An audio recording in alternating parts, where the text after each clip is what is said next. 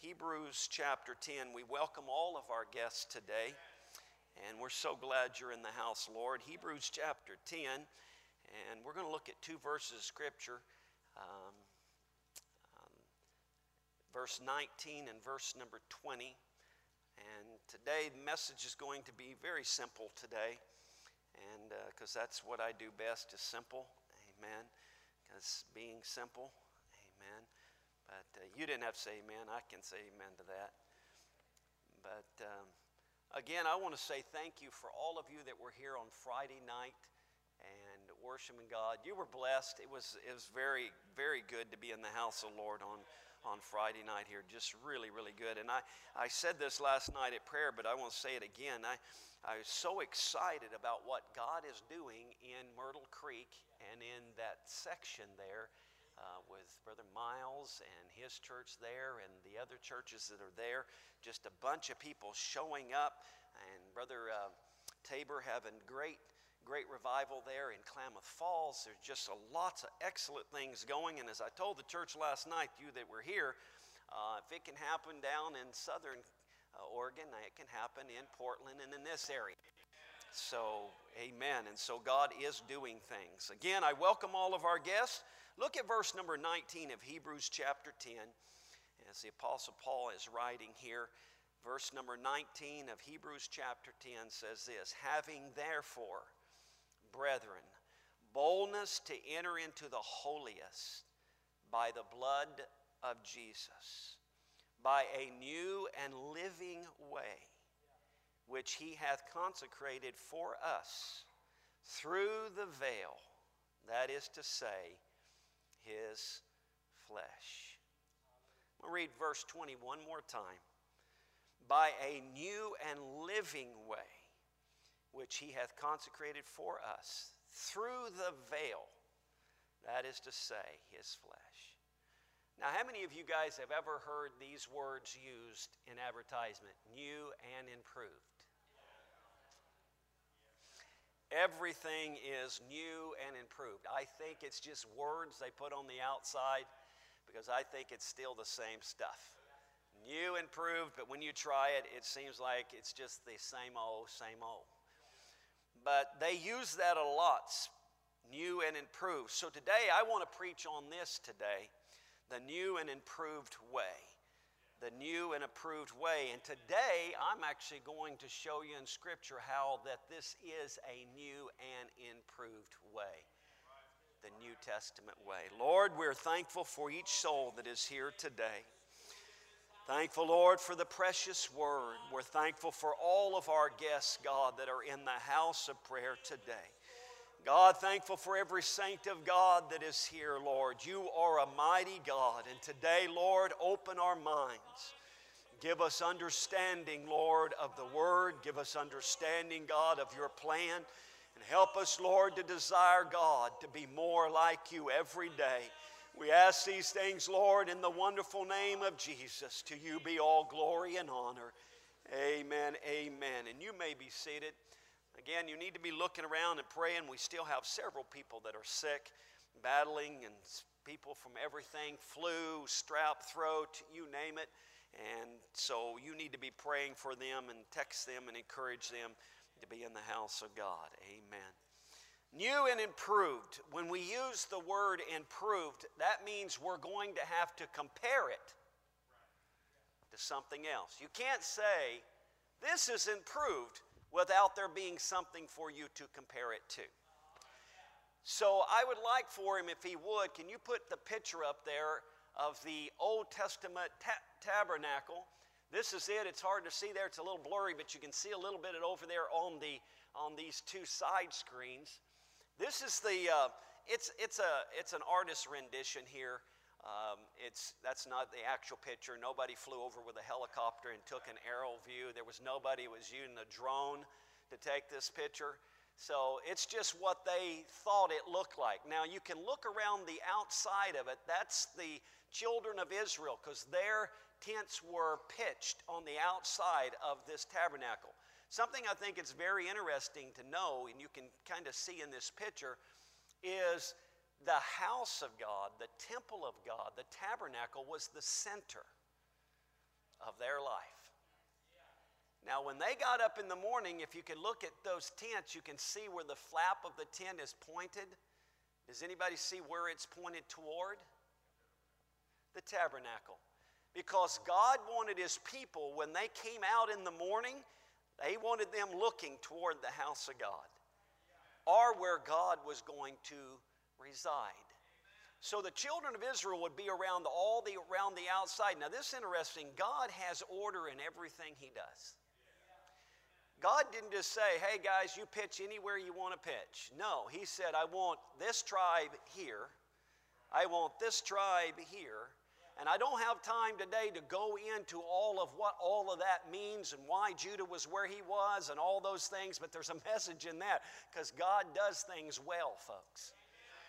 But I want you to see this picture because today we're going to refer back to this tabernacle plan and you can see by the picture there was an outer court. And you can see where the, little, the priests are standing by the altar there, and you can see some animals there that were about to be sacrificed, and you can see the smoke, and you can see the fire that's coming up off the tabernacle. Now go to the next one if you would. Uh, here's another illustration of the layout of that tabernacle plan. This is the whole thing the outer court, and also inside of the holy place and the Holy of Holies. This is extremely important because today what we're going to be talking about goes back to that plan. So when I say this is a new and improved plan, this is an improvement over that plan. This is what God laid out because there were restrictions on His plan. There were certain things that He had to try to work inside the boundaries of and one of those was sacrifice that could take away the sins of humanity. That was a big problem in the Old Testament. So here is what they laid out. If you see the very first thing to your right and to my left, the first little square you see there that's orange is the brazen altar.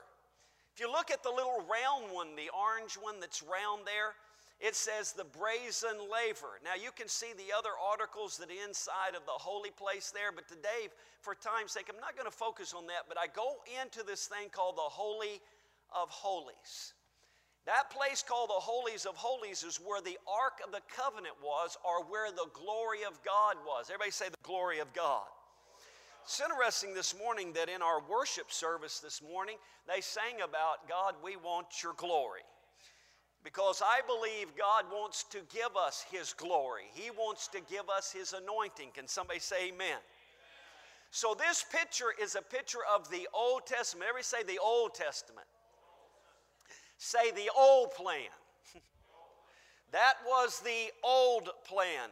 See, the Ark of that covenant again represented the glory of God to humanity. That's where the priests would go in and feel the glory of God. Now, when you start looking at the articles that are here, again, look at the square, little square one that has the orange in it called the brazen altar. When you walked into that outer court, you would come to this place of an altar where the priest would kill an animal for sacrifice. He would kill the animal there. Does anybody know why he would have to kill the animal? Because of the blood and because of sin. The animal had the blood, and it would require a blood sacrifice for them to take away their sins. Now, folks, get this thousands of years is littered with the bodies of dead animals that were used for sacrifice. The Lord only knows how many animals were sacrificed so there could be blood sacrifice. Now get this. The animals, these animals that were sacrificed had no imperfections. In reality, they're the last ones that we really should want to sacrifice. But God had a plan, and His plan said, You have to offer these animals because they are the ones without blemish. See, the high priest would take those and they would sacrifice those, and that blood would roll their sins ahead for one year. Everybody say just one year. Folks, millions of animals were sacrificed. But get this this was not the best plan. Somebody say it's not the best plan, but it was God's endorsed plan. This was God's plan for that time. But God had a better plan. He had a better plan. Now, we read in Hebrews 10 and 20, it says, By a new and living way, which he hath consecrated for us Everybody say, through the veil. That is his flesh. Whose flesh? Put the, put the picture back up. Put that picture back up. Now look at this. When you look at the holy place and the Holy of Holies, do you see that red line that is there? That red line represents this thick, thick veil. And I've talked to you about it, how it took several priests to be able to lift that thing. It was heavy, it was thick. That veil separated the holy place from the holiest of holies. It was where the glory of God was kept inside of a veil. When here, when Paul comes along, he says, Guess what? There's a veil there. And this veil there is represented by the body of Jesus Christ. Everybody say the body of Jesus Christ. Now, in the New Testament, God has a new and improved way. Christ, the Lamb of God. Everybody say, Lamb of God. He died once for the sins of all humanity. When Christ died, that lamb, it not only took care of the sins that were going to be committed in the future, the lamb that was slain took care of the sins that had already been committed in the past. The blood covered all sins because now the Lamb of God was slain. The sacrifice was made where? On the cross of Calvary. Everybody say Calvary. How many people's ever heard of the cross of Calvary? See, in the, in the Old Testament, humanity offered those sacrifices. The high priest was a human. He's the one that cut that, that animal's throat and let that blood spill out. But guess what? On Calvary, humanity slew the Lamb of God also. Christ didn't kill himself. Christ did not commit suicide on the cross. Humanity nailed him to the cross.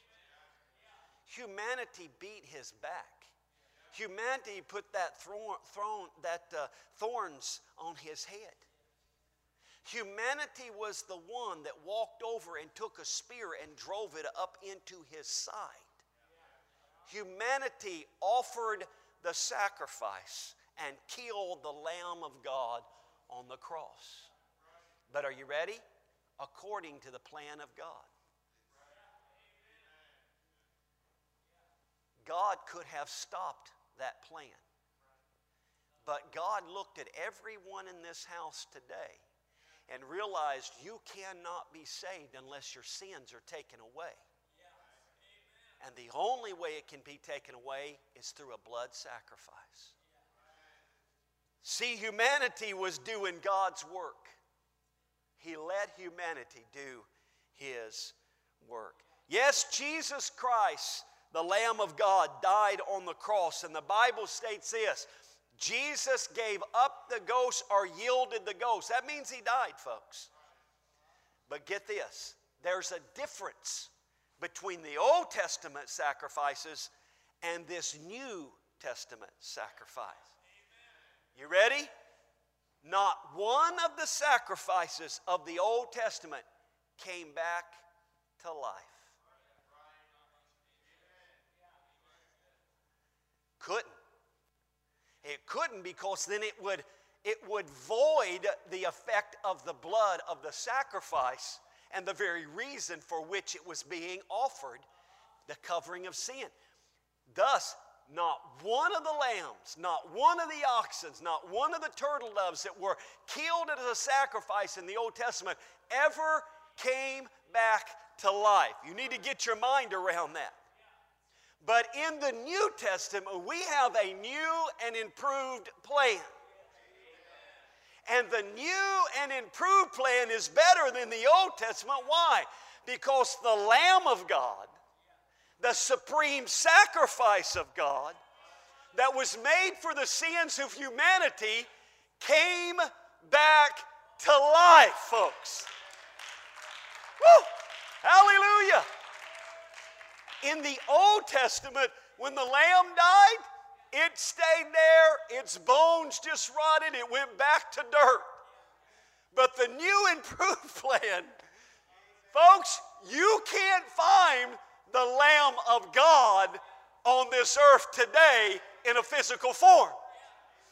You can't go to a grave and find the bones of the Lamb of God that was slain on the cross of Calvary because it's a new and improved plan.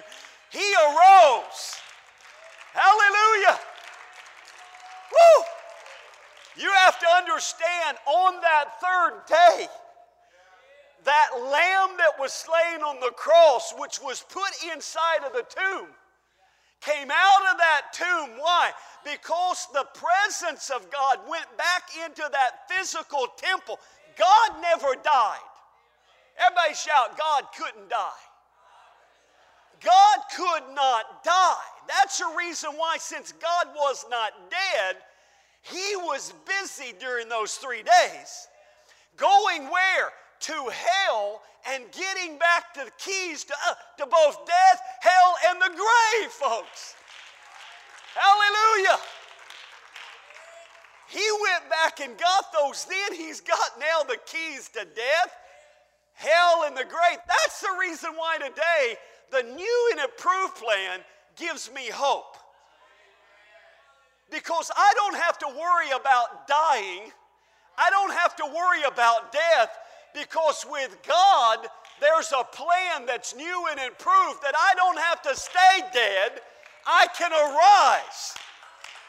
Hallelujah. Somebody shout the new and improved way. See, that's what Paul's writing about in here. He says, the new, did you guys catch what he was writing? The new and living. The new and living. You making the connection? Sacrifice the Old Testament, died and it was over. New and improved, new and improved is now a living way. Not just a dying way, but a living way. I am alive in Christ Jesus because of the cross of Calvary. It's a new, approved, and a living way. Oh, hallelujah. Here's the thing about it is, I don't just receive the Holy Ghost for it to just be a gift I have. It makes me alive like I've never been alive before. It's a living way, folks. We live different and we go a different way than we've ever gone before. You got a witness in the house today? I don't know about you, but this is the best life you could ever live is having this new and improved way to live. Now you say, Pastor, what is that about up here on this? Thank you for asking today. The old plan God laid out was really also a plan that works for us today. Again, looking at that little square orange called the brazen altar. When they came in, the very first thing they had to do was offer a blood sacrifice. Something had to die. Everybody say something had to die. There had to be something that died before we could go to the little round one, that little round one with the orange in the middle, that's called a brazen laver. You know what was in the laver? Come on, say it. Do you know why? Because after the priest was done at the brazen altar, he would have blood on him that he didn't need to have on him to take into the whole, and there's a sermon there. to take into the holies of holies, he had to take it in. We can't go there. I don't have time. So, what he would do then is he would go and wash himself in the brazen laver so he could go into the Holy of Holies. Woo. Oh, somebody getting the picture here? Then he said, Paul said, the only way you can get into this new and improved plan is to go through that little red mark there called the veil. It's the only way back then that the priest could do. They had to go through the veil to get into the glory of God. Today, we have to go through the veil if we're going to get into the glory of God. That's why Jesus said this I am the way, the truth, and the life. Life. New and improved living way. Because Jesus was the path that you have to walk to get to the holy place or to the glory of God. Jesus already walked the walk. How did Jesus walk the walk? How was he the way that we have to go? Acts 2 and 38. Look at Acts 2 and 38, folks. This is the way that Jesus walked to be the way. He is the truth and He is the life. Acts 2 and 38. 37 first. Put 37 up there first. Verse 37 says this After Peter gets done preaching in Acts chapter 2, he says this Now, when they heard this, they were pricked in their hearts. That's God dealing with people.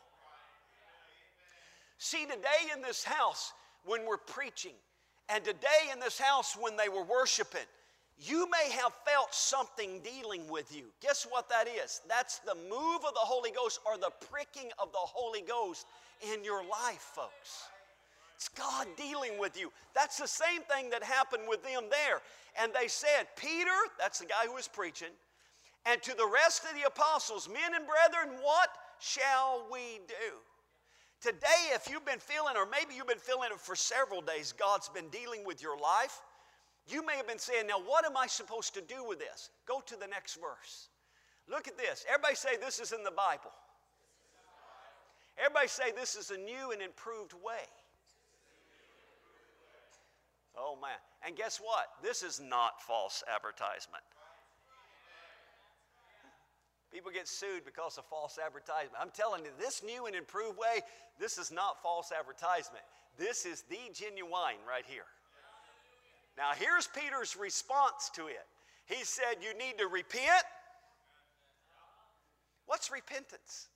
Number one is it's godly sorrow. That's when you feel sorry for the wrong you've been doing. Repentance is more than words we speak, it's the actions we commit to. There's deeds with repentance. What do you mean? We need to pray and say, God, forgive me for everything I've done wrong. God, I need you, Lord, to forgive me. There has to be a place of repentance. You have to ask God to forgive you of your sins, but then you have to then change the way you are living and align yourself with this precious work.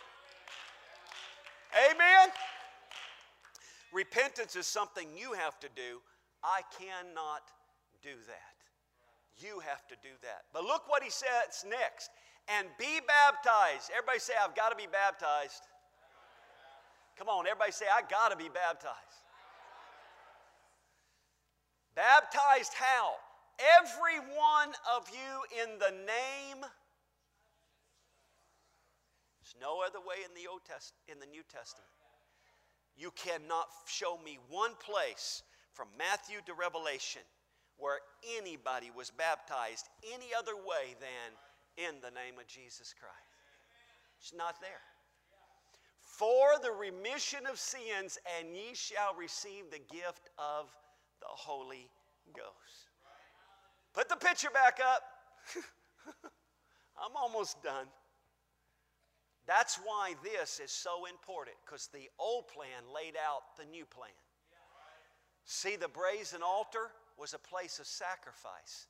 Guess what it represents in this verse I read? Repentance. This flesh has to die. We don't kill ourselves and